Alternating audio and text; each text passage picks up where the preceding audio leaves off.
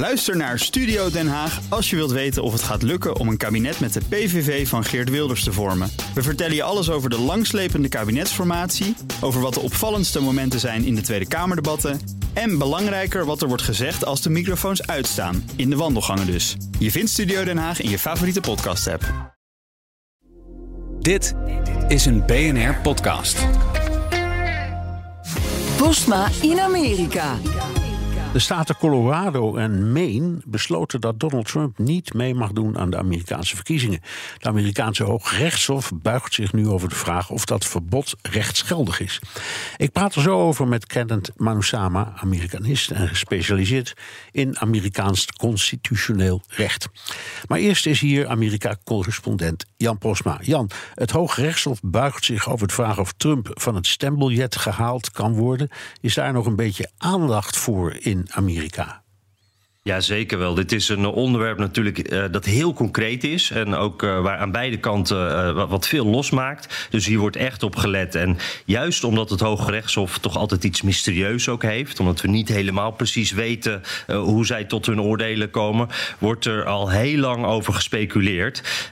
maar vandaag dus de hoorzitting. En dat betekent speciale uitzendingen van de grote nieuwszenders. Hier bijvoorbeeld van MSNBC. Just a little note for your calendar before we go. This Thursday, 10 a.m. Eastern. Eastern, Supreme Court is going to live stream the oral arguments on whether Donald Trump is disqualified from holding federal office in the United States.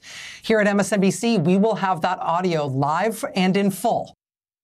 Ja, eh, in het eh, Hoge Rechtshof mogen natuurlijk geen camera's. Uh, maar er wordt wel audio gestreamd. En dus krijgen we de bijzondere situatie dat rond 4 uur vanmiddag Nederlandse tijd. Alle Amerikaanse tv-zenders, de nieuwszenders in ieder geval. voor een paar uur in radio veranderen. met alleen het geluid van het Hoge Rechtshof. Ja, we zitten midden in een verkiezingscampagne. Hoe praten Democraten en Republikeinen hier nou over? Nou, ik, ik, zie bij de Democraten wel wat uh, wensdenken hoor. Als je overtuigd anti-Trump bent, dan klinkt het natuurlijk als een soort droom. Dat, dat Trump van een stembiljet gezet kan worden vanwege uh, deelname, aan, deelname aan een opstand. En, en tegelijkertijd denken ze daarbij ook over: ja, dit is eigenlijk misschien wel te mooi om waar te zijn. Uh, dit zijn ook Trumps eigen rechters. hij heeft de drie zelf aangesteld. die durven dat vast niet. bij de Republikeinen noemt Trumps rivaal, of ik moet zeggen, ja, rivaal op grote afstand, Nikki Haley, zo vaak mogelijk dat het toch wel echt heel onhandig is voor Trump dat hij met zoveel rechtszaken bezig is. Dat dit er ook weer eentje is. Uh, chaos is onderdeel van Trump. Zo ook nu is wat zij zegt. Uh, maar de Trump-aanhang die blijft ook luid. Misschien wel het luidste. Uh, Trumps team plaatste zichzelf in een soort underdog-positie. Eigenlijk een slachtofferpositie. Dat, dat doet Trump zelf ook vaker natuurlijk. hier vertelt Trumps advocaat Alina Habba bijvoorbeeld dat het in Trumps nadeel is dat hij zelf drie rechters in het Hoge Rechtshof heeft aangesteld. Republicans are conservative. They get nervous. They, unfortunately, are uh, sometimes shy away from being pro Trump because they feel that even if the law's on our side, uh, they may appear to be swayed, much like the Democratic side would do, right? So they're trying so hard to look neutral that sometimes they make the wrong call. Ja, dus uh, republikeinse rechters zijn eigenlijk te eerlijk en te netjes, omdat ze niet zoals democratische rechters uh, willen zijn, die wel heel gekleurd zijn. Uh, ja, dit is dus Trumps advocaat met, met een beeld van, ja, ik denk ook hoe republikeinen zichzelf graag zien, maar niet helemaal de waarheid. Denken. Nee, of ze, of zich indekken tegen een verkeerd vonnis, denk ik dan, als ik er zo hoor. hey, hm? Trump, Trump versus Anderson heet deze zaak officieel. Wie is die Anderson eigenlijk? Nou, dat is wel een mooi verhaal hoor. Want die vrouw die horen we eh, de laatste dagen hier ook wat meer eh, in de media. Een 91-jarige vrouw, Norma Anderson. Eh, verder vrij onbekende lokale republikeinse politica. Was nooit een Trump-fan.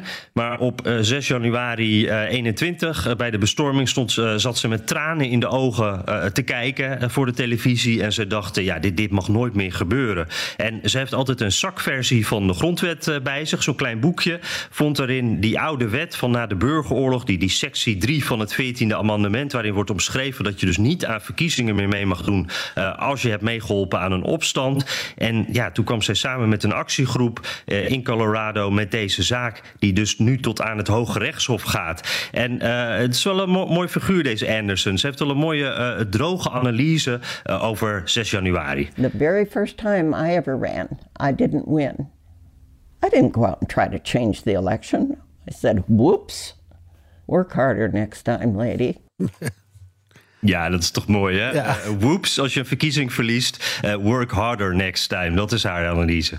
Ja, je hoort in de Amerikaanse media nu vaak de vergelijking met de verkiezingen van 2000, toen het Hoge Rechtshof ook ingreep um, in, in de strijd tussen Gore en uh, Bush en moest beslissen over de verkiezingen. Ja, ja die close-to-call strijd, strijd natuurlijk in Florida. Uh, met natuurlijk wel een heel groot verschil. Hè. Dat was een beslissing achteraf. Uh, dit is een besluit voordat die, die verkiezingen beginnen.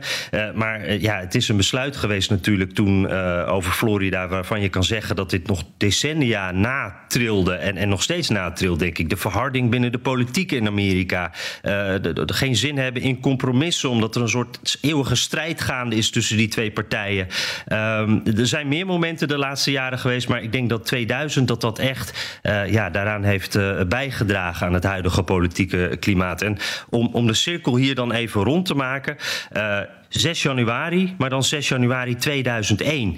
Uh, toen stond de verliezende kandidaat Al Gore in het congres om de uitslag te certificeren. En zijn partijgenoten waren boos en die kwamen met klachten. Is the objection uh, in writing and signed by a member of the House and a senator? The objection is in writing, and I don't care that it is not it is not signed by a member of the Senate. The uh, the chair will advise that the rules do care, and uh, the the signature of the senator. Yeah. Ja, er was uh, geen senator te vinden die die klachten wilde steunen. Dus Gore, die gaat als voorzitter, de Mike Pence van die tijd, zeg maar, gaat stug door. En als er dan weer een partijgenoot boos is, uh, dan zegt hij, ja, uh, bedankt voor deze emotie. Maar ja, dan staat hij daar van, ja, hey, bedenk je eens hoe ik me voel. Gentlemen will, the gentleman will suspend. The chair thanks the uh, gentleman from Illinois, but Hey. ja, ja, ja andere tijden, Bernard. Andere tijden. Dank, Amerika-correspondent Jan Postma. Ook Bas van Werven vind je in de BNR-app. Ja, je kunt live naar mij en Iwan luisteren tijdens de ochtendspits. Je krijgt een melding van Breaking News. En niet alleen onze podcast Ochtendnieuws, maar alle BNR-podcasts vind je in de app. Download nu de gratis BNR-app en blijf scherp.